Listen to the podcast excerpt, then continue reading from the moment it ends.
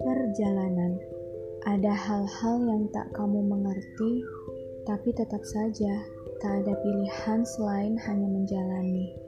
Terkadang kamu ingin sekali bertukar peran dengan mereka yang terpilih, namun kamu tersadar kembali bahwa itu hanyalah imajinasi. Kebisingan seolah terbiasa di telinga, karena kamu tahu kata kasar itu hanya untuk menggoyahkan kakimu. Seolah jalan di tempat, karena kamu melihat di sisi kanan kirimu dahulu, kini berada di depan. Kembali, kamu menghayalkan seolah-olah berada dalam pertandingan balapan.